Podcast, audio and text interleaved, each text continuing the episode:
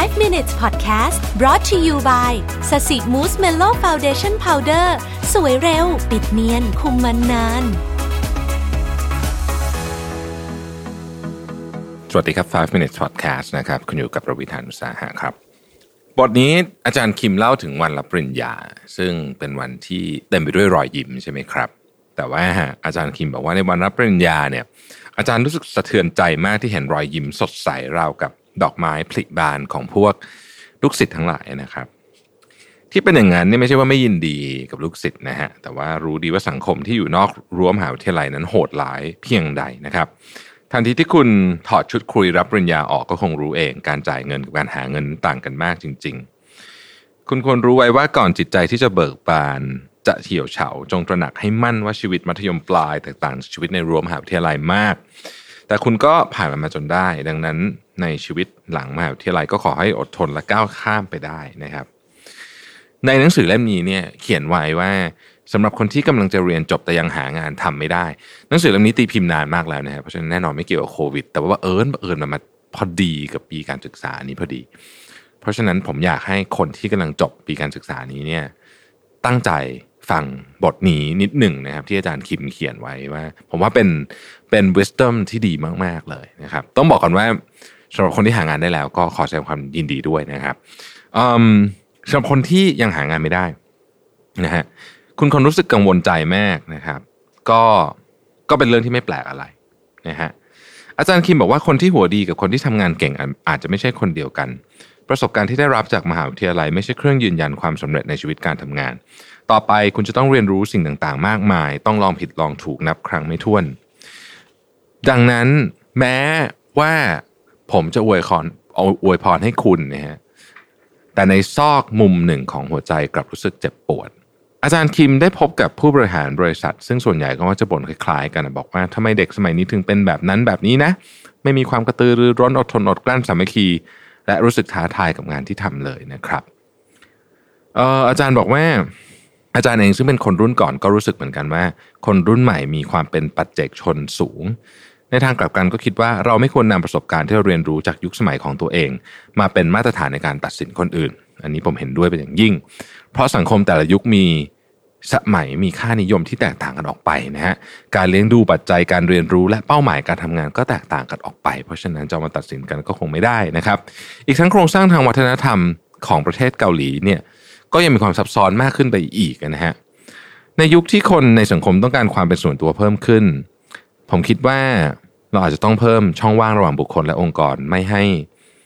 มันแน่นหนามากเหมือนในสมัยนี้ ในภายภาคหน้าคนรุ่นใหม่ที่เข้าทำงานในองค์กรต่างๆ จะไม่ได้มีความสัมพันธ์กับองค์กรในลักษณะแบบนี้อีกต่อไป น่าเสียดายที่ความสุขขององค์กรและความสุขส่วนตัวไม่อาจเกิดขึ้นได้พร้อม ๆ กัน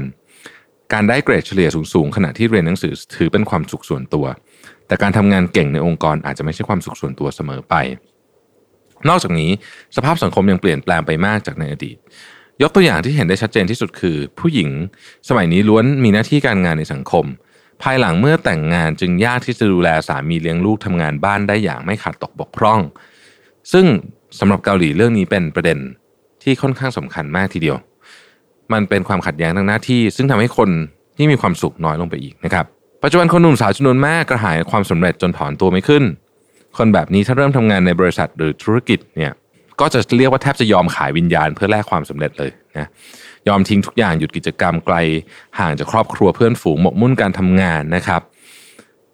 ทุ่มเทพลังทั้งหมดเพื่องานของตัวเองแล้วก็งานคือจักรวาลของชีวิต คนเหล่านี้อาจจะได้รับคำชื่นชมจากคนรอบข้าง แต่หลังจากประสบความสำเร็จสูงสุดแล้ว อาจจะต้องจ่ายด้วยชีวิตเป็นค่าตอบแทนเลย เพราะที่ผ่านมาทำงานหนักจนไม่มีเวลาพักผ่อนดูแลสุขภาพตัวเอง นอกจากนั้นยังไม่มีเวลาดูแลความสัมพันธ์ของตัวเองด้วย จนลืมคิดไปว่าชีวิตของเรานี่แหละสำคัญที่สุดนะครับ ชีวิตของเราคืออะไรคือสุขภาพและความสัมพันธ์ ความสัมพันธ์กับคนรอบๆตัวนั่นเองนะครับคำถามที่น่าสนใจคือปัจจุบันนี้คนส่วนใหญ่น่าจะเกษียณอายุในวัยสัก 55ถึง60นะฮะถ้าย้อนกลับไปในบทที่หนึ่งที่อาจารย์เขียนบทไม่ใช่บทที่หนึ่งบทแรกๆที่อาจารย์เขียนไว้เรื่องว่านาฬิกาชีวิตตอนนี้คุณชีวิตคุณกี่โมงแล้วเนี่ยคนที่อายุ 55เนี่ยเวลาอยู่ที่ประมาณ4โมงครึ่งเท่านั้นเอง ยังมีเวลาและชีวิตเหลืออยู่อีกมากมาย ไม่ต้องรีบร้อนประสบความสำเร็จจนทอดทิ้งตัวเองและครอบครัว ซึ่งเป็นสิ่งที่มีค่าที่สุดไป แต่ในทางตรงกันข้ามคนที่ใช้ชีวิตไปอย่างว่างเปล่า หนักไม่เอาเบาไม่สู้ ไม่สามารถทำงานในบริษัทหรือองค์กรใดได้ในเป็นเป็นเวลานานๆไม่สามารถทนต่อวัฒนธรรมที่กดดันได้ ผมคิดว่าคนแบบนี้ ก็ออกจะไม่รับผิดชอบไปสักหน่อยเหมือนกันนะการอุทิศทุกสิ่งทุกอย่างเพื่อชีวิตส่วนตัวจนขาดวินัยและไร้ความรับผิดชอบไม่ใช่สิ่งที่ถูกต้อง เช่นเดียวกับอีกข้างหนึ่งก็เหมือนกัน นะครับคำถามที่อาจารย์อยากทิ้งไว้ให้ในวันรับปริญญา ก็คือว่า คุณรู้ไหมว่าชีวิตหลังจากนี้อะไรคือความสำคัญหรือว่าสิ่งที่คุณควรจะใช้เวลาและใช้ความตั้งใจ อาจารย์บอกว่าการใช้ชีวิตในสังคมคือการเดินอยู่บนเชือกเส้นเดียวต้องเดินให้สมดุล ผมชอบการเปรียบเทียบนี้มากเชือกเส้นเดียวที่เวลาเราเดินเหมือนนักกายกรรมนะฮะ คือต้องสมดุลระหว่างความสุขส่วนตัวและความสำเร็จทางสังคม ซึ่งไม่ว่าคุณจะรักษาสมดุลนี้ไว้อย่างไรก็แล้วแต่ไม่มีวิธีการรักษามากมายเนี่ย อาจารย์คิดว่าคุณต้องทบทวนตัวเองเป็นประจำเพราะยิ่งทำงานไปนานเท่าไหร่ ชีวิตจะยิ่งยุ่งเหยิงมากกว่าในสมัยเรียนมากขึ้น สิ่งหนึ่งที่คนเริ่มไม่ได้ทำคือการทบทวนตัวเอง หรือว่าถ้าเป็นภาษาอังกฤษเรียกว่า self reflection เนี่ยเราจะไม่ค่อยได้ทำนะ ซึ่งเป็นเรื่องสำคัญมากทีเดียวนะครับ ฝากไว้ด้วยนะฮะขอบคุณและเป็นกำลังใจทุกท่านนะครับ สวัสดีครับ 5 minutes podcast presented by แป้งพับสสิมูสเมนโล